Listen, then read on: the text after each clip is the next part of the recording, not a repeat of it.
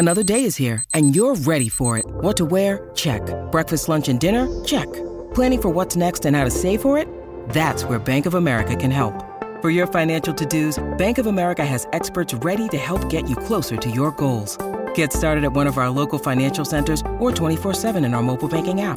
Find a location near you at bankofamerica.com slash talk to us. What would you like the power to do? Mobile banking requires downloading the app and is only available for select devices. Message and data rates may apply. Bank of America and a member FDIC. Ladies and gentlemen, tonight, the reigning, defending, defending, defending, defending, defending, defending, undisputed, universal heavyweight champion. Wildcat Radio 2.0. Bear down, you beautiful people.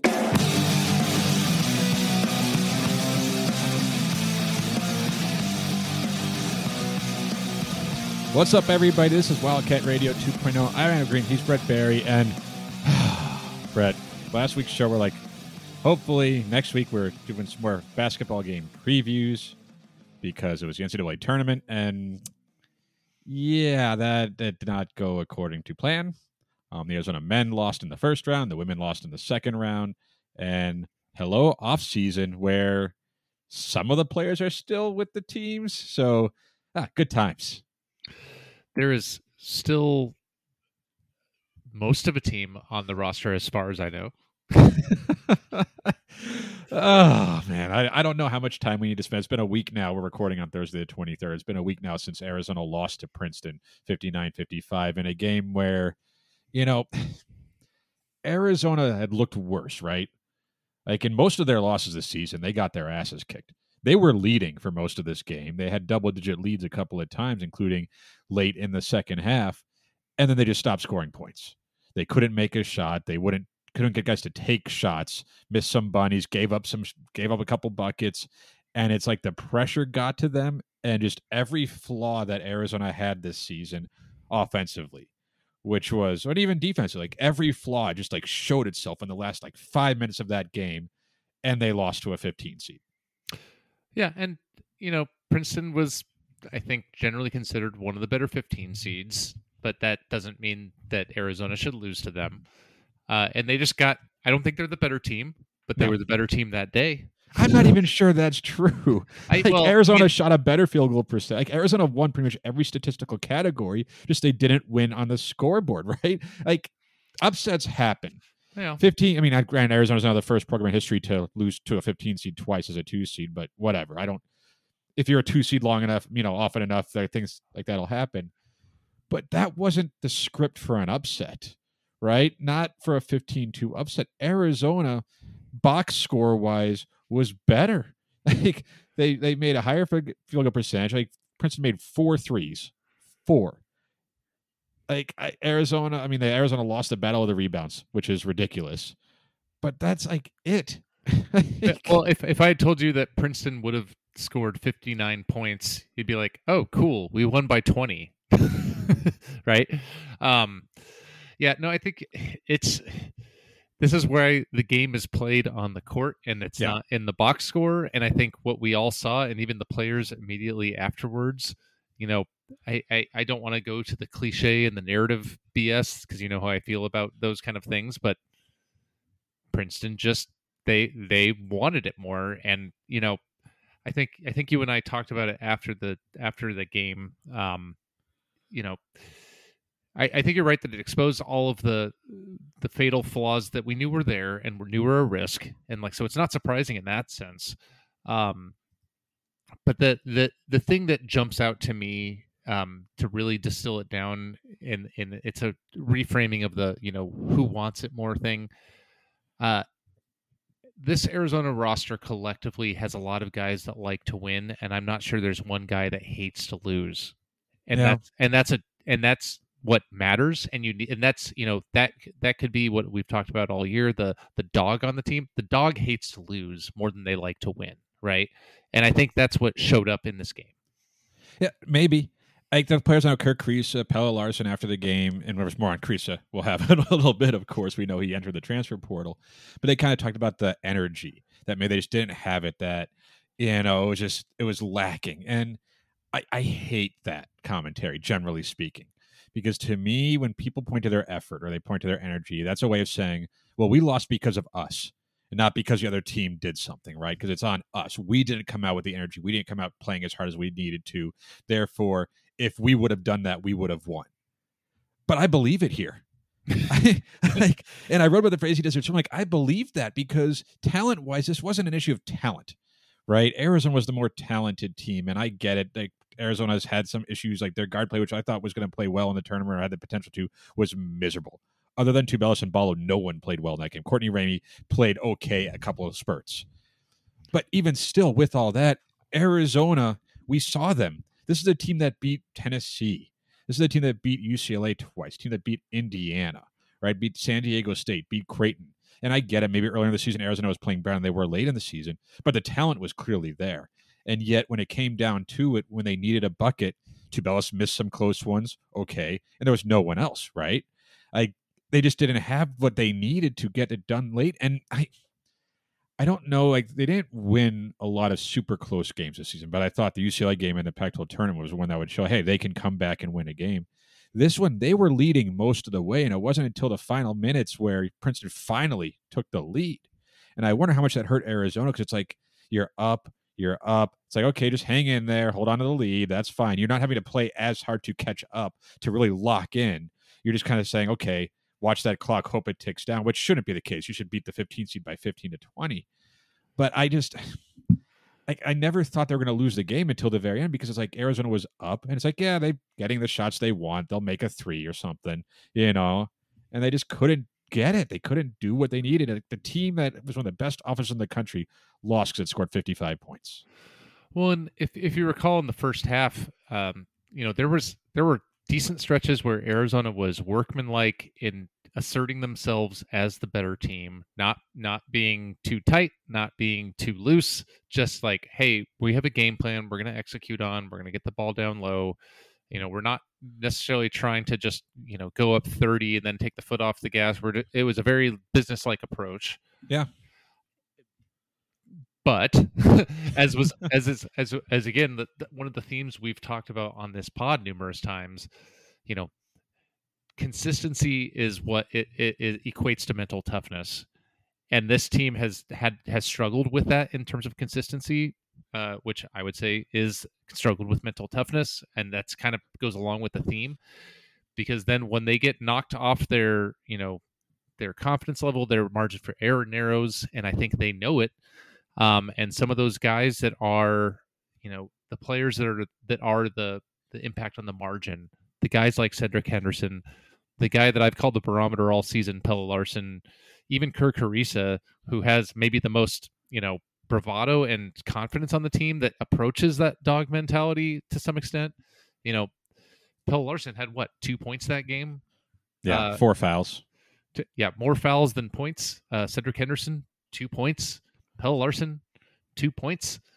Um, that that ain't that ain't gonna do it. no, they needed more. Tubelis was fine. Like I know he didn't play well in last year's tournament. He was fine in this one. It was a short run. He had 22 points, five rebounds. Did have six turnovers. He wasn't great. Oumar Ballo playing with a broken hand. Like you could tell that that was bothering him. 13 points, 12 rebounds. Kind of do what he should done against a smaller team like that. But the bigs didn't dominate, and Arizona got nothing from anyone else. So they lost. And like I said, it was kind of like the flaws that they had all kind of exposed themselves in this game, especially in the last five minutes of this game, and now they're out. And you know, I did not expect that to happen, right? Like you don't even when we knew, like this was a team that lost to Stanford, that lost to Utah, lost to ASU and Washington State at home. So they were fully capable of this. And yet I don't think anyone anticipated them losing this game. And not not like that. Like Princeton would have made 14 threes, fine, whatever. It wasn't like that. They Arizona lost because Arizona played bad. Now, why did Arizona play bad? Was it nerves? Was it just the flaws that they had? Was it just a clunker of a game at an inopportune time?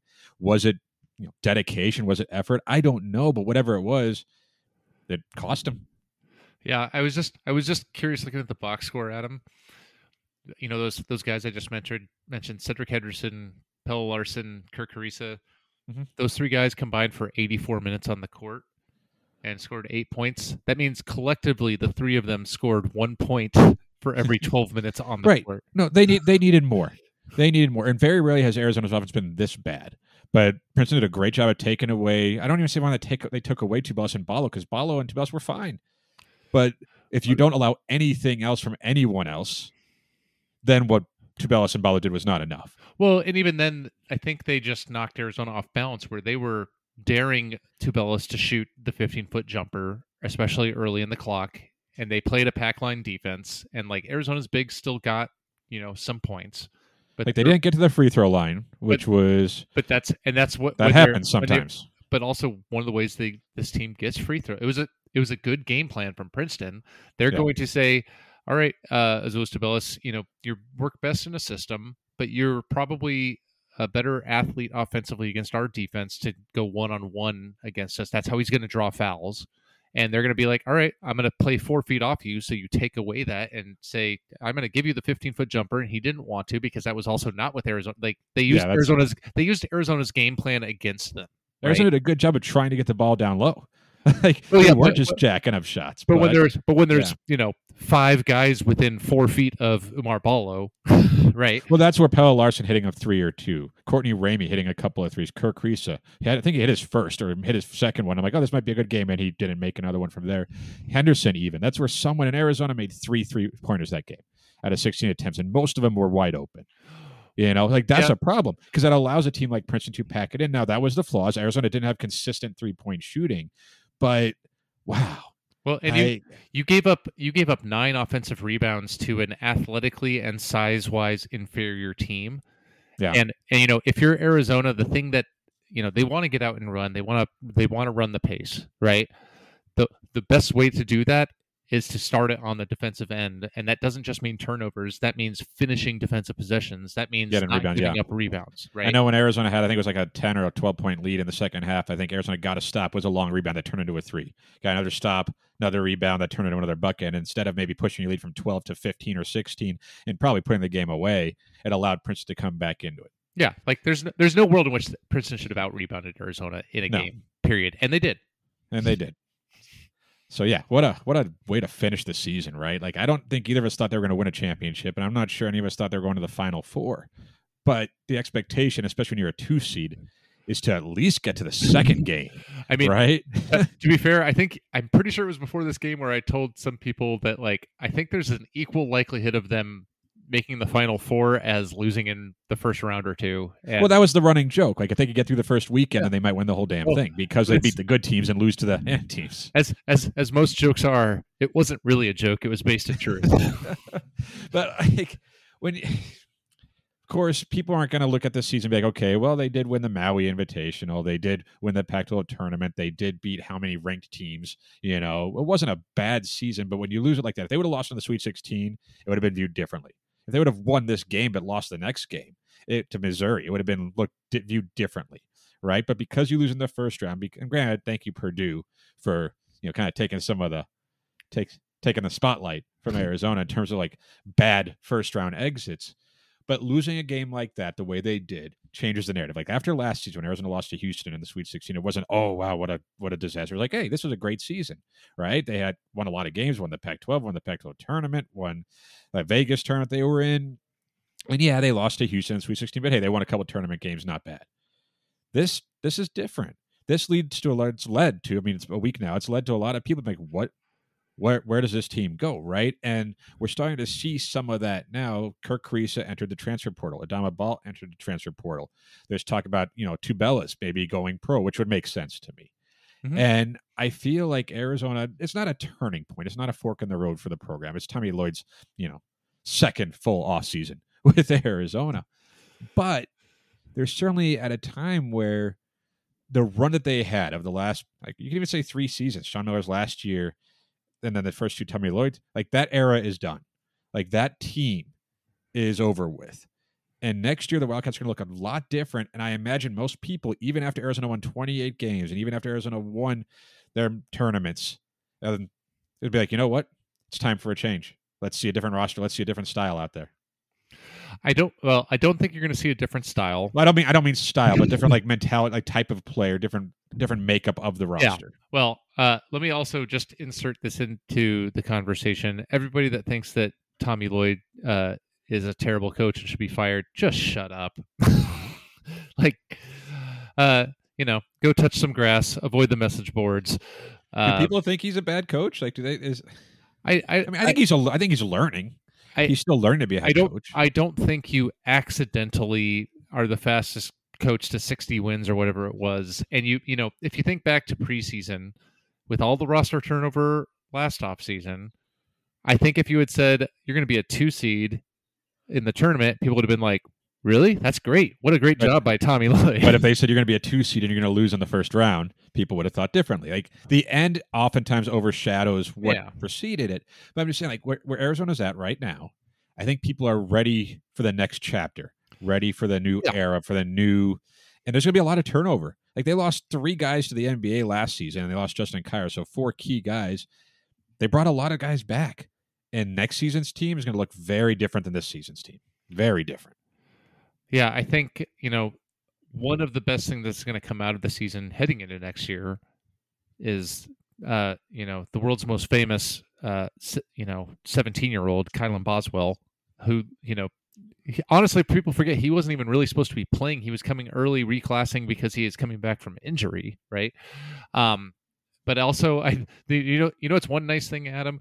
I think everyone uh, collectively has come around to my uh, my my dog uh, narrative that this roster needs because I think everyone sees it and it's very readily apparent and it needs to be ideally, um, your it needs to be somebody that's also ideally your best defender and best athlete. Maybe not your best player, but a guy that sets the tone. Well, they need guys who will take the ball to the bucket, who aren't afraid of contact, who can go through people, maybe even go over them, mm-hmm. right? And can get theirs. And like with Kerr Kriisa, like we can start there. He enters the portal. Wow, was he a polarizing player? And like I liked Kriisa. Yeah. I think there's a lot of people are going to underrate and underestimate his impact on this team. You don't be the starting point guard for a team that wins 60 something games over two years, earns a one seed and a two seed because you suck. And Right, lead the, and led the Pac-12 in assists Like, and could- and threes. Is, where does he going to rank in terms of like all time Arizona point guards? Closer to the middle Yeah. than the top, and probably closer to the bottom, you know, part of the middle. He was fine. He was a decent point guard for this offense. Could Arizona upgrade that position? I hope so.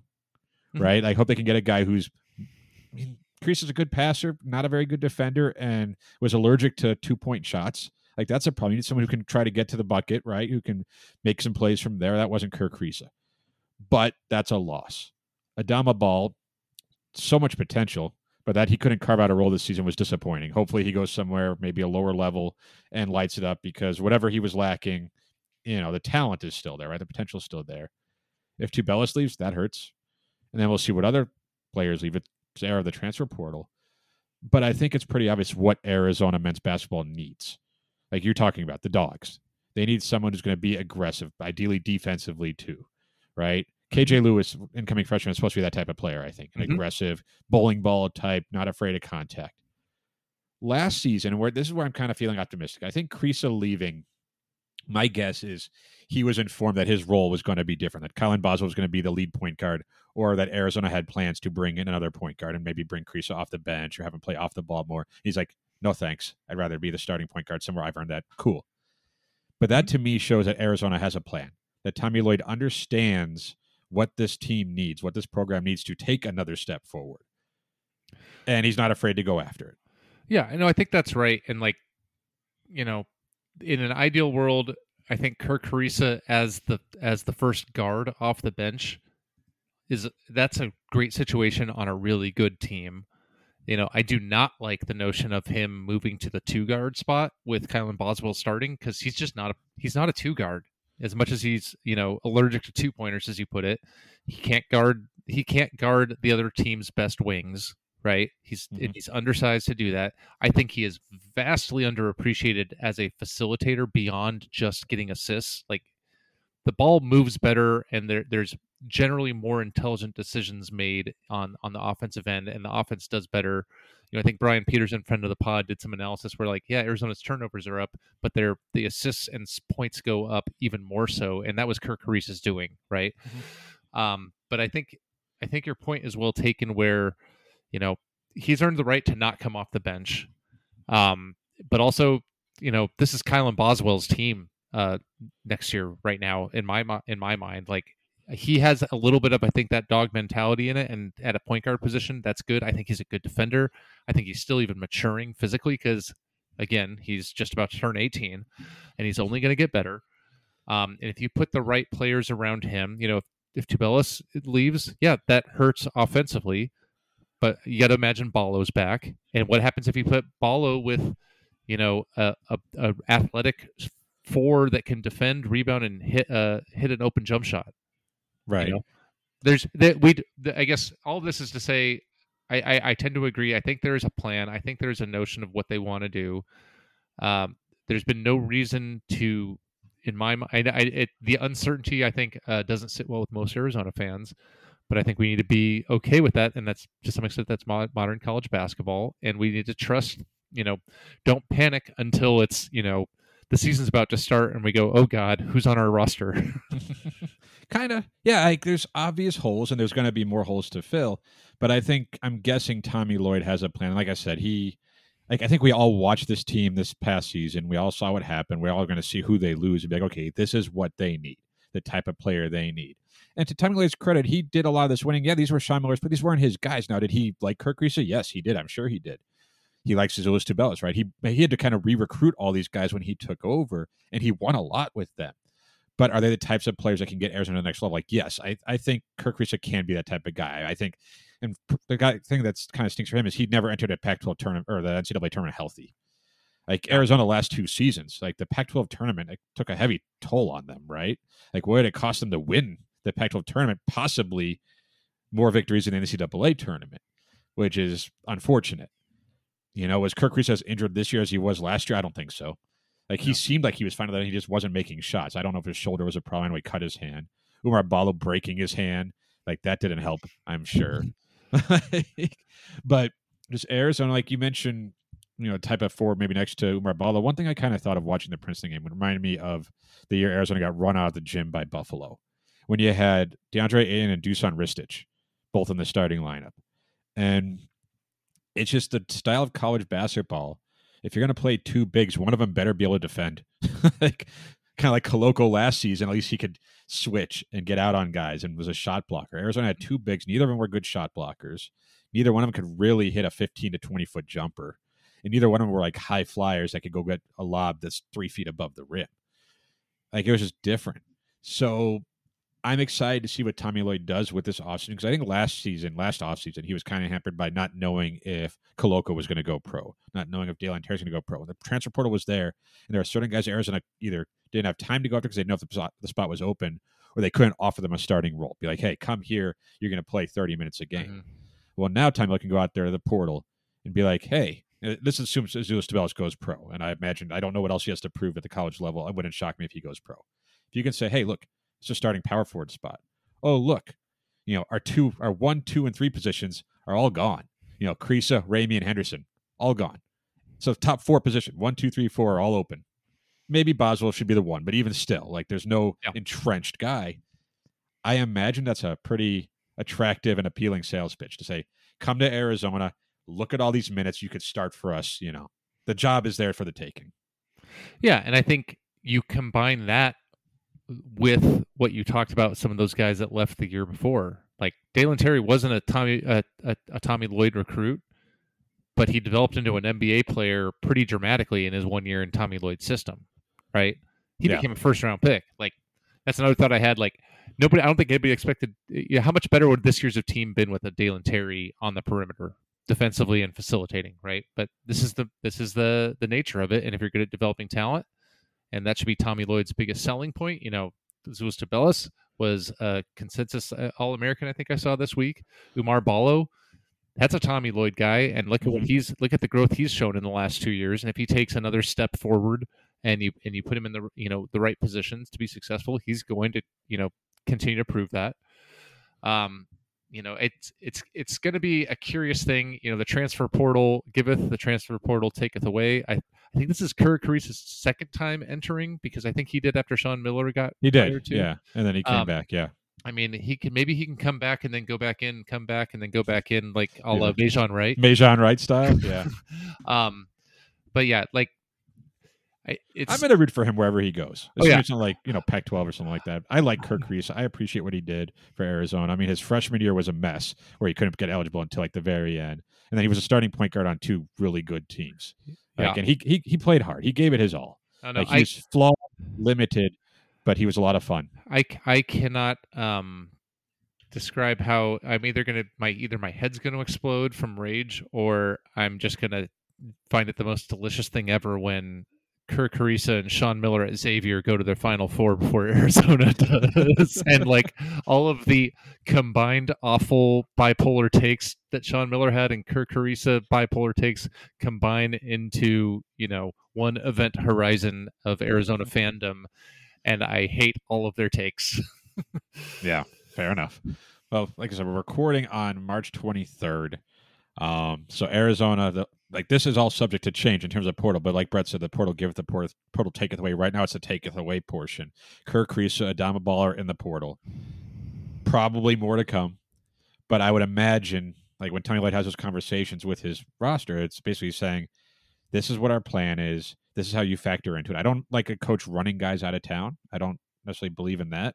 But if you go to a guy and you're honest with him and say, hey, like, we're going to recruit this position. This is what we're going to do. Your role on this team next year might be five minutes a game, six minutes a game, if mm-hmm. that. And that guy says, you know what? Appreciate that, coach. I'm going to look elsewhere. That's fine with me. Yeah. And I think Tommy Lloyd's probably had those hard conversations because he got to live off of what happened his first year where everything was so, I mean, that was, that was a really good team. It ended up being a really good team. And he couldn't make huge changes after that you know, you had to pretty much run that back the best he could. And by the time he was able to go portal shopping, he didn't have a lot to offer. Well, this time around, he's got a lot to offer. He'll have a lot, you know, plenty of minutes, plenty of shots in this offense, which you'd like to think will be attractive to a high end talent. Yeah, plenty of good playing time available on the perimeter at uh, Arizona. Yeah. So, of course, we'll- we have more to talk about Arizona men's basketball because, you know, whatever happens more with the portal, whatever happens with acquisitions, departures, and just the way this offseason goes, we will talk about that. But let's take a break. and we come back, the ladies won a game, but then their season ended shortly thereafter. Hey, it's Kaley Cuoco for Priceline. Ready to go to your happy place for a happy price? Well, why didn't you say so? Just download the Priceline app right now and save up to 60% on hotels. So, whether it's Cousin Kevin's Kazoo concert in Kansas City, go Kevin, or Becky's Bachelorette Bash in Bermuda, you never have to miss a trip ever again. So, download the Priceline app today. Your savings are waiting. Go to your happy place for a happy price. Go to your happy price, Priceline. When you need mealtime inspiration, it's worth shopping Kroger, where you'll find over 30,000 mouthwatering choices that excite your inner foodie. And no matter what tasty choice you make, you'll enjoy our everyday low prices, plus extra ways to save, like digital coupons worth over $600 each week. You can also save up to $1 off per gallon at the pump with fuel points. More savings and more inspiring flavors make shopping Kroger worth it every time. Kroger, fresh for everyone. Fuel restrictions apply. We're back, and by the time the Arizona women tipped off on Friday in their first game, was like, you know, you're our only hope, and they played well. They won their first game. You're like, okay, that was that was nice, right? And then they get to Maryland, and whoops, bad start. Arizona finished strong in the first half, and the third quarter was just really bad, and they couldn't recover. And Arizona lost to Maryland. Season over, and another disappointing tournament for the Arizona women. Yeah, I mean, part of it, you know, if they weren't underseeded as a seven, I think they would have uh, made the, you know, made it to the, the Sweet 16. You know, and they were in it against Maryland. That third quarter was just atrocious. I don't know if you got to watch Adam, It was, but it was bad. you know, it it's it was this, a thing where you know in in women's basketball, I think more than men's, one or two elite players can really really make the difference, especially if they have like freak size and athleticism. And And Diamond they- Miller was incredible.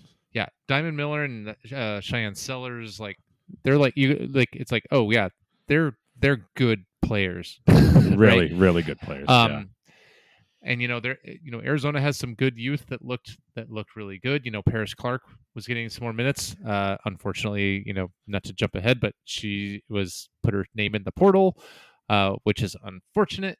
Yes. Um, you know, and it's it. This is where Arizona. I think we talked about with PJ Brown uh, of the Star, where you know Arizona's a good team, but there's like there's this upper echelon of of women's basketball that's just it's a different level. you Yeah. know, the Stanfords, um, though they they lost They in the lost. tournament too, and uh, I think I think Utah may be the only team standing, and that's a team that Arizona beat. Uh, was it once or twice, and should have beaten the other time if not for those questionable beat them once and sh- as far as we're concerned beat them twice but no you're right like arizona beat west virginia and just like as the west virginia was the 10th seed arizona did what they were supposed to do right and like they're good and they showed that and against maryland like they they had the lead at halftime they came back in that game and like okay they have a chance but then the very best and like pj was saying there's where arizona fit in, like at their best at arizona's best they were still at you know at second tier whereas these other programs and maryland's one of them were at their best this is what happens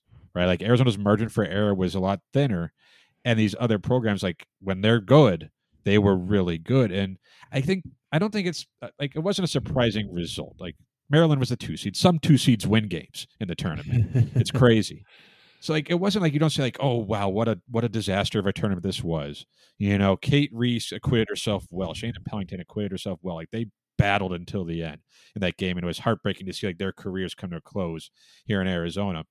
But then the question becomes as it kind of is for the men too but focusing on the women here is like what's next right? And then like you said the portal it's taketh away early and again there's going to be additions arizona's their recruiting class have been great but Maddie Conner, portal. Paris Clark, portal. Lauren Ware, portal. Like these are key players. Like Lauren Ware come back from injury. Like these are key players who we thought, especially Paris Clark, like wow, what she could have been. And it makes you wonder what's going on. What's the problem here, or is there a problem here? Or is this just college basketball? I think I'll go a level deeper. I think the portal news is a product of you know we've talked about it for the last year, even before the season started in the last off season, that that roster was deep. Yeah. right. Um, partially from you know people sticking around a little bit longer with COVID eligibility, with great recruiting classes. You know there was Adia Barnes made really high end uh, transfer portal additions last offseason that they don't come here not to play. Um, and you know, some like people, you know, uh, Maya Nnaji probably didn't play as many minutes as you might have expected or on an Arizona team a few years ago, but that's a sign of the depth on this team, right? Mhm. Um, And Maya tweeted out there something like she's staying, like she's not going anywhere. So that's good. yeah. Well, and sh you know, she's gonna, you know, she's gonna play a lot next year, right? so, yeah. um, you know, all those players have, you know, Maddie Conner's had some huge games. Uh, Lauren Ware has been a really valuable player. Uh, but to me, Paris Clark is by far the biggest loss there. But that, you know, you know, she came across the country and it's, there's a, you know, didn't play as much maybe as she wanted to. So that, that sucks. Um, Yes. but you know, if if Adia Barnes has proven herself adept at one thing, it is filling out a roster with talent, and maybe this is a product of uh, too much of a good thing can be a bad thing when it comes to loading the roster. But you know, I don't think it's any any cause for concern. Um, and there's still No. all this young talent that I think is going to make it a different team next year, maybe you know, fundamentally better and more athletic, at least and at least on offense. like I'm all in on Adia Barnes. I'm not one of those people who think of questioning her. But where you have to wonder is like if this was such just a, a situation where there's too much talent on the roster, why didn't they win more games? Why didn't they go further? And that's kind of roster construction, getting the most out of the team. And you have to wonder if there's that, if there was this much talent, someone was young, like Paris Clark was young, right, freshman. Mhm. But if there's that much talent, w- was this roster maximized? Like I think on the men, you could look at what they did and say they, you know, losing in the first round, no. But overall, Tommy Lloyd maxed out this roster. Can Adia Barnes say the same for hers? And that's where you wonder. And like a couple years ago, she made the final, made the championship game. Aari McDonald was terrific. And with Sam Thomas and Cate Reese, you know, you had Shannon Pellington come off the bench. Like that was a loaded team with a super, with a couple stars, right? And one just mega star. Absent that, what do they have? Like a good roster, a good team, but did they get the most out of it? And that's where I guess you don't know, right? It's a hypothetical. Yeah. There's no alternate universe with different coaching or with different players getting more run. But I think that's what you have to ask yourself. And yes, it's something you keep bringing in class after class of top uh, top flight freshmen. You hit the portal hard and you bring in talent. You're going to be there. You're going to have good teams, and it might just be getting the right mix. But that's where I think the questions come because yeah, I agree with it. Was a, this was a loaded roster. There's the reason why Paris Clark didn't play as much, and she's going to be good. But Yeah. If you're not going to play players like that at the risk of losing them to the portal, you better win some games. You better win a lot of games and win big. And they didn't do that this season. Yeah, it, I think it's a fair question, and you know, I I didn't get to watch as many of the games as I would have liked to this season, but I definitely followed them fairly closely.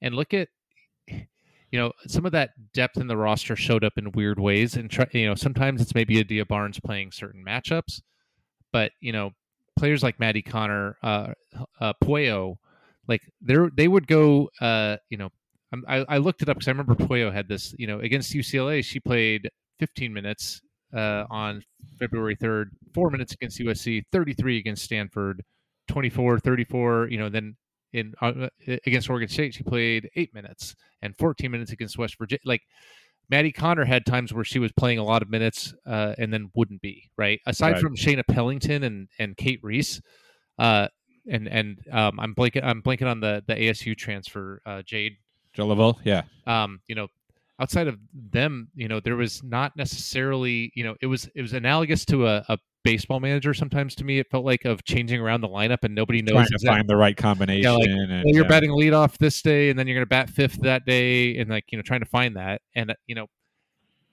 I, I guess I'm speculating is that maybe a a you know a co- contributing factor to what you're saying of maximizing the roster, and I ma- uh, that's that's kind of something that I maybe have would uh, saw, and maybe it is, maybe it isn't. Uh, maybe there's more going on in each of those matchups or in those players where there's there's games where they're going to play fewer minutes or or, or whatnot. Um, And it's easy for us to talk about that. We're not there. We're not Yeah. the ones responsible for finding the right mix and trying to find the right combination. Some games it's different. Players are playing well. They're hitting their shots, and you bring put them out there. And some of it's matchup based for sure. But I guess it goes back to: Do you have faith in Adia Barnes to? It's not to say turn this around. They won 22 games this season. It wasn't a bad year at all.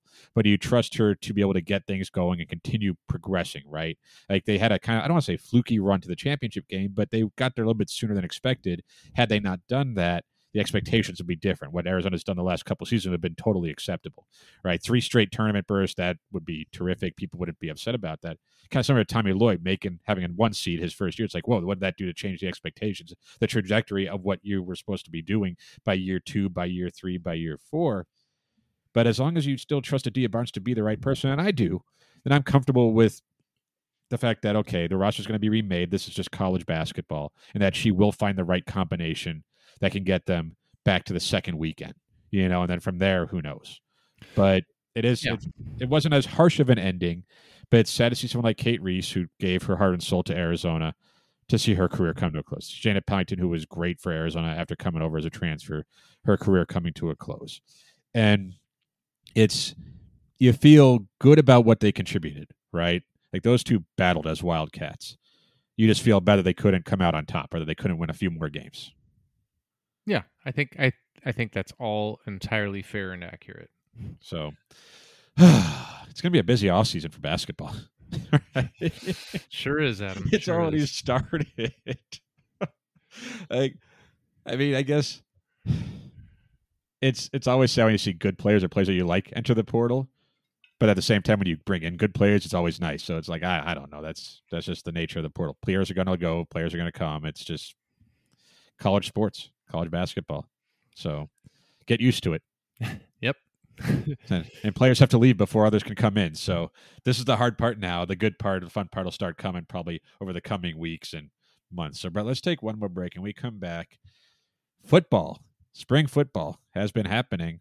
Also, some baseball and softball. Let's go over some news and notes. With threats to our nation waiting around every corner, adaptability is more important than ever. When conditions change without notice, quick strategic thinking is crucial. And with obstacles consistently impending, determination is essential in overcoming them. It's this willingness, decisiveness, and resilience that sets Marines apart. With our fighting spirit, we don't just fight battles, we win them. Marines are the constant our nation counts on to fight the unknown. And through adaptable problem solving, we do just that. Learn more at marines.com. We're back. One more segment to go. And Brett, I didn't tease it. We also have a mailbag to get to. So before we get into the news and notes of Arizona football, baseball, softball, and whatever else, we we did ask people on our Twitter at Wildcat Radio AZ to just give us their questions because we figured with all the basketball stuff that went down and some of the football things that are happening, there might be some questions. So Brett, what do we got? So uh, I'm going to give you this first one from Peter Mendoza at PDJM11. Uh, I'm going to start with this one because I think I've already made my uh, opinion clear on this one we, uh, in an earlier segment. Uh, Peter asks, "How fun will it be to see the fan base meltdown when Kerr uh, Kerr Kriisa goes to Xavier and makes the Final Four next season?" So I ask you this, Adam, because I think I've already answered it. I, I, think they would melt down less over the Kerr Kriisa making the Final Four than Sean Miller making the Final Four. So hopefully Sean Miller makes it this season, I guess, so it doesn't have to worry about. You don't have to combine the Miller and Kriisa portion of it. But I mean, I I think to that extent, it depends on what Arizona does too, right? You know, if Arizona's really good, they say they go get one of these transfer point guards, or Colin Belzer comes in as averaging 15 points and five assists a game and is just better. How could you be upset? You know, but certainly if Sean Miller makes a Final Four before Arizona does, oh boy, I think the meltdown will be that'd be enough on its own. Absent, you don't even need Kerr Kriisa for that one. The Sean Miller making the Final Four first, that would just yeah, that would be it. Yeah, uh, yeah. Just I I'm actually rooting for both of them and also don't make me go back to hating on everyone's terrible Sean Miller takes on both sides and Kerr Kriisa takes on both sides because you're all wrong for different reasons. I have no problem with either of them. I wish them both the most, you know, all the success in the world. Yeah. But if Sean Miller gets to a Final Four before Arizona does, yeah. Well, there's going to be a lot of conversation. I'm going to hit the mute button on Twitter uh, probably pretty fast that day. Um, but good question. Good fun question. yeah. All right. It's fun right now because we don't have to worry about it. We have so we have a yeah we have a we have a three parter. So you know we had three people respond, uh, but this one is a three part question. All right. Um, do you want me to break this up or hit them all at once? Eh, your call. Dealer's choice. All right. So this is from the underscore dude eleven twenty one at the same name. Um, guesses who starts uh, as to who starts at right tackle and left tackle. Well, left tackle is going to be Jordan Morgan, assuming he's healthy, right? Like that. Well, that's a big assumption. Yeah, to start, to start the year. But I'm, gonna, I'm, reading this as week one, Adam. I I haven't heard anything negative about his rehab. You know, okay. so I would I'm going to say I mean Jordan Morgan's your left tackle. Like that's that's it. Right tackle that that's a good question, right? Haven't they been looking at um, Borjan a little bit there, and Sam Langi, and even Big Jonah. I think at times, like I wouldn't be shocked if it's Borjan, like six eight three twenty. He's he's a big boy, and I think they like Langi in kind of like that swing lineman role. Mm-hmm. But certainly replacing Peyton Fears, you're not replacing your best lineman, but he was your starter. So right now, I think Borjan. I know he's a transfer, or yeah, like a JUCO transfer. Big big boy. I could see him getting the nod early on.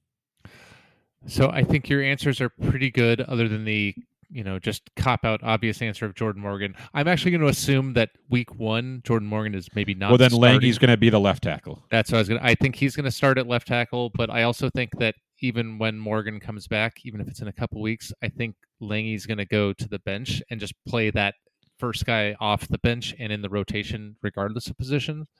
Um, I I like your uh, Borjan answer. Um, you know, it's a shame the was it Ippolito the the the four star uh, lineman is that Raymond Pulido? Yeah, Raymond Pulido. Yeah, yeah. It's a shame he's not in for uh for spring ball because that's the type of guy with his pedigree you'd think might be able to make a run out like a right tackle job or something as a freshman. Well, and, and he may. Well, and don't forget, uh, Rhino Adam Green will pronounce his last name, who's uh, supposedly looked pretty good in camp. Rhino T. um, and then uh, also, you know, uh, somebody that the the the uh, there's a realistic chance. I, I I also do think that uh, Big Jonah could get time at right tackle, but I, I don't like that. I I think it depends on a few other things and how it plays out. One of which the the starting right tackle may not currently be on the roster. It's the the the O lineman that is is enter, is speculated highly to enter the transfer portal. I can't remember if he's publicly announced, but the portal is not technically open from San Diego State. Um, I, I think his name is I, I, believe it was Josh Simmons, if I recall correctly. Um, you know, Arizona's going to certainly kick the tires on him. Um, and I think if he comes to Arizona after spring football, that kind of triggers a domino effect of some of those things where I don't think Big Jonah is going to play right tackle. Um, Yeah. You know, uh, Rhino and Raymond Pulido maybe don't get forced into a starting spot. Maybe they get some, you know, run, but they probably try to maintain their red shirts, get them some experience. Um, and then, you know, the Jordan Morgan health question is is a real one, at least to start the season. Um, you know, so if you want the the the darkest horse possible, it's the guy that's not even on the roster in Josh Simmons. the, the nice thing, the reason I don't like Rhino or Rhino, Big Jonah getting the right, I like him at guard. I think like I totally understand you want guys to have positional flexibility, especially along the offensive line. If you have someone who's going to just be a stud at that one spot, let him excel there, right? Like, and I think Big Jonah, but he's still young, and if they think he could be a tackle, then if that's their best lineup, fine. But what I think you're seeing too is there's a lot of names here where Arizona has brought in under Jedd Fisch, and especially the last couple of off seasons, just more and more potential along the offensive line. Like it's huge that Jordan Morgan comes back, and if he can get healthy, that sets everything up. Like Baker was fine at center, right? And he got he seemed to get that yips over with. You know, towards the end of the season, his snaps were fine. Mhm. You have your center and you have your left tackle. Those are arguably your two most important positions along the offensive line, and they should be set. And for the other three spots, you have options, you have potential, and you don't necessarily feel bad about it, right? Yeah, I, I was going to say, Big Jonah, if he's he's set at one of the spots, I assume right guard. So you have your left guard and your right tackle. But either way, like Wendell Moe, Yeah. I like him. He came on strong at the end of last season too. So I like the makeup of this offensive line group. yeah, I was going to say, I, I mean, I think Arizona has, um, even bef- Josh Simmons or not, there's honest to God talent and depth at that position where Drink. I'd, I'd, I'd call the offensive line one of the strongest position groups on the It- roster. It very well could be. It very well could be. I don't- not in, because the other groups are weak. No, it's because I- it's actually not bad. I, I don't know what to do with my hands because I've never I don't know if I've said those words about Arizona football in a long time about the O line room being you know among the best in, Fair in, enough. in in a long time. Um, but yeah, I, I I think those I think we've exhausted all of the options and and and what sideways across the line, and there's good things I think to come on there. Agreed. Um, so the second question of of the dude 1121's uh, three questions. Uh, you better not get this one wrong, Adam, as we're recording on March 23rd. Boswell or Kerr at point guard? Well, I, I assume this this question was or this one was asked before Kerr Kriisa entered the transfer portal. But if It was indeed. but we could frame this as who do we prefer to have at point guard next season? I like that. and I, I would. I mean, obviously, it's like a cup. I'd, I'd go Boswell. I think his potential to be a better defender. He seemed to be a more consistent shooter by the end of the season too, just more athletic and more willing to drive the ball to the basket. I'm excited to see what Boswell has after an offseason where he's not rehabbing, where he's actually just trying to get mm-hmm. better and work on his craft. And like you mentioned earlier, Brett, in our first segment about him kind of being the dog, like he it's hard to come in and be a true freshman, a 17 year old, if you can imagine that. He's 17 this season. Is he? Coming off the bench, playing spot minutes, and whatever his role was in practices and everything, and be the guy, be the point guard, be a leader out there, right? But give him an off season with whatever group they have, hopefully in workouts, playing, running the show. And I imagine he could be more of that leader, more of that vocal, more of that dog type of player out there because he'll have the support of the team around him. So I think Boswell has a higher ceiling than Kerr Kriisa, and therefore I would choose Boswell for next season. Yeah, I, I agree. I would say Boswell is the more balanced player and has more upside. Uh, even this even this year, even if he wasn't the best, you know, option this year, uh, at least not for the entirety of the season, I would love uh, Boswell at at 18 starting and a Kerr Kriisa off the bench as a point guard, but that's not the world in which we're we live in or are going to live in. Um, so Like I wouldn't have lost Boswell at the expense of keeping Kriisa. And I think Yeah. Boswell, what he could be next season, same thing like any point guard needs. They need some talent around them. Yep. But Boswell, especially by the way he played towards the end of the season, he was he wasn't. I mean, he made some not so great plays in the Princeton game. But what he was doing by the end of the season, he was a pretty reliable player off the bench and was consistent from three. Played pretty good defense. Would take some jumpers, even some two point shots. Whoa! So Point I'm guards are allowed excited about- that. yeah, I'm I'm excited about what he could be for Arizona next season. Yeah, I agree. All right, so the last of this trifecta from the dude eleven twenty one. Adam, expand the Pac ten or join the Big Twelve. Hmm, I'm I'm kind of team Big Twelve. I I don't see the downside necessarily, especially with UCLA and USC leaving. And I would because I mean, who are you bringing? in? Are you bringing San Diego State? Okay, that's cool. I guess you know, like that's solid football and solid basketball, obviously. But who else? Who else are you bringing in? That's SMU, man.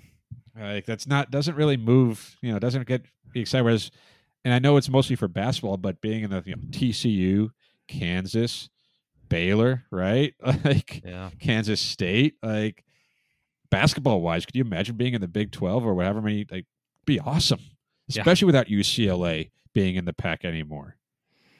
And don't forget, no more Pac twelve refs. I mean, I, and I, I we just get to hate Big Twelve refs, I'm sure too. I'm sure. But but yeah, I I this is one of those like, grass is always greener. You always want what you can't have. Just I'm curious to see what the Pac-12 can come up with in terms of the additions because I don't know if there's anyone out there that would make me go, yeah. Because now you look at, I mean, bas- let's just look at basketball because that's Arizona's main sport. Who are you going to be exciting games in conference now? In two years, who are you going to be excited to play in conference? the ghost of Dana Altman. right? Like, is Oregon your best rival now? I mean, it's not ASU as much as they want to be Arizona's rival. They're just not. Um, Utah, mm. like, I, it just doesn't, you know, it doesn't get you excited. And football wise, I don't think it'd be a drop off in football to go to the Big 12. It'd be an upgrade there, too. It'd be harder. But basketball wise, it'd be a challenge. Like, Yeah. Arizona would be, a, I don't know if Arizona would walk in to be the best program. They wouldn't be, but they'd be among the best in a really strong conference. So I think that would be that's really enticing to me. Well, and I think an interesting question that is uh, of the many layers of this of what's best for Arizona, which I think is kind of what um, the dude eleven twenty one is asking. You know, what are the impacts on recruiting?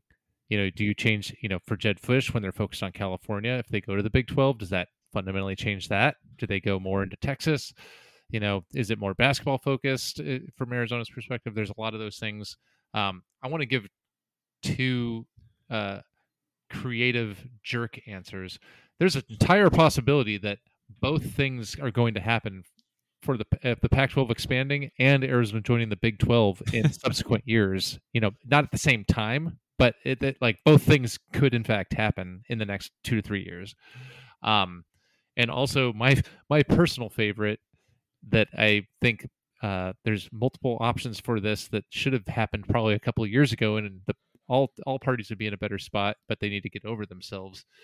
I ideally, I think there should be the mega conference partner, like formal partnership, either with like the ACC or with the Big Twelve, um, to salvage the pack. But you know, I don't know if that's a viable thing. Um, at least not for a few years. I think the most likely. I think there's a, a. I think there's. I think the Pac-12, the Pac-10 is going to expand uh, as quickly as possible. I don't think that necessarily saves it permanently. And then I think it's either going to go mega conference or the corner schools are going to go to the Big 12. Yeah. And I just I don't I don't know if any other option is is realistic in the medium to long term. There you go. I can go with that. All right. Uh let me find our our our last one. Um I'm UA 100 emoji at MP Shrike, I think. uh asks, "It's early, but how do the linebackers look? Is there a D lineman that can force a double team at some point? Uh, we're a mediocre defense away from a bowl, which is not a. It was more of a statement there at the end rather than a question. It's a fact. it's a factual statement as far as they go. Um, obviously, we're not we're not down there looking at watching camp, and I have a tar like camp is another time to be like, hey, they're going to be good at this position. You're going against each other, and you see what the team wants you to see, right? They're not showing you everything, but certainly the potential is there. The linebacker room is better than it was last season. Like you lost Jerry Roberts, sure, you lost Hunter Echols, but the freshmen that are going to hopefully take a leap this next season, you bring in Justin Flowe, for example, like pairing him with Jacob Manu. Everything I've read is about how those two play really well with each other, and they're really looking forward to playing with each other, kind of leading that defense. And that's an aggressive couple of linebackers, you know, who aren't afraid to hit people and to kind of set a tone for you. So I certainly like the potential there. And the defensive line, I mean, Kangaika came on strong last year. Savea was solid. Deuce Davis could be a type of, you know, Sterling Lane, the other Deuce, I- Isaiah I- Ward. Yeah, like there's so many guys there that can play that role, and I don't think they're going to command a double team, but they can't ignore them, is what I'm guessing. Like I'm excited to see the growth from those guys from last year to this year. Yeah, I think I, I, I think I agree. Um, you know, a, one of the last times we were talking football uh when we had Justin Spears on, I was texting him afterwards. I'm very excited at the notion of uh, Jacob Manu next to Justin Flowe, and I said we should nickname them Hustle and Flow. uh, and Justin Spears said we should put it on a T-shirt, and then made a reference to the movie for people that don't know what I'm talking about. Um, you know, I, I, there, there's, there's a really intriguing amount of potential on the D line. There's linebackers, you know, I, the the Washington linebacker whose name is uh, Daniel. Adam can pronounce the last name. No, I cannot. Um, well, uh, you know, there's, I, I, from the reports are that he's looking really good in practice. Uh, you know, there's the the uh, um, was it Oren Patu, the Cal transfer, Yeah, Cal transfer. uh, you know, on the edge to go along with the the Deuce Deuce combo, the the Deuce Davis, the Deuce Lane, uh, you know, Russell Davis and Sterling Lane. Uh, Isaiah Ward is a guy that if you know I've talked about when I got you know I got to see in person and be like, oh man, if that guy puts some weight on, he just you know he has that athletic just look and build, lanky, and just looks like he's going to be a guy that if he puts it together, you know, look out. Mhm. Um, you know, Tia Savea, maybe. Uh, I think Tyler Manoa, the transfer from uh, is coming in, probably playing From defensive UCLA. tackle. You know, there's. I don't know if there's a surefire double team guy there, but maybe it's you know people will have to just that'll emerge throughout the season. But I think collectively the front seven is is solid, especially in the linebacker room compared to last year. And don't uh you know don't sleep on you know as much as we are going to miss Christian Wool and Wallace.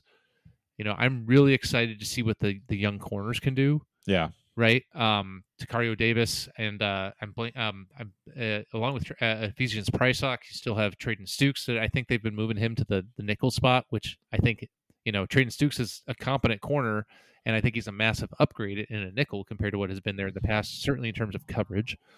Um, you know, so if if we're if we're talking average defense, the talent is certainly there, and that means bowl game, baby. hmm Absolutely. So yeah, is that is that our mailbag questions? Good That- that- questions. Those are our mailbag questions. We have done. I, I know I teach things like football talk and other things, and that's a lot of we talked a lot of football there. We'll we'll save football. We've already kind of had a long show today, Brett. So we'll save that. We'll get maybe Justin Spears on. He's covering Arizona football. We'll, we'll talk to someone who's down there, really get a good good insight into what they're doing. Um, you know, spring sports, baseball, up and down, softball up and down. I think we'd be remiss like Arizona diver Delaney Schnell, Pac-12 Women's Diver of the Year, won the NCAA National Championship in platform diving, I think, last week. So congratulations to Delaney on that one. And I think that's probably the best way to end it here. You know, with something like no, but something positive. Like Oh. that's, that's great. No, that, that is great. I was going to say other positive news. The you know they got a top 1,000 defensive commit on the football team too. Uh, Yeah. you can you can pronounce his name again. Why do you why do you assume I can pronounce these guys' names? I I cannot. I mean Caravallo probably. Well, I was more referring to his first name. No. I don't. I don't. It starts with an M, but I don't think it's pronounced no, Adam. No, no, but yeah, so that's that's good. But we, we'll have more football, of course, down the road. Now that basketball's kind of coming to a has come to a close, we can definitely turn our attention to the gridiron. But everyone, we appreciate your questions on our Twitter. Of course, that's Wildcat Radio AZ is the handle. Um, we'll do those mailbag segments occasionally, but if you just have a question, feel free to shoot it over, and we'll get to it. You know, if I remember to tease it anyway, I'll get better at that. I promise. of course, you can find us on iTunes, on Spotify. Uh, subscribe to us on both platforms. If you're on iTunes, leave us a rating and review, and we'll read that review on the air. But otherwise, well, we'll, we'll have a lot to talk about in the coming shows, in the next few weeks, of course, with transfer portal news and football and the spring sports. And whatever happens, we will talk about it. But until next week, remember to bear down. Bear down.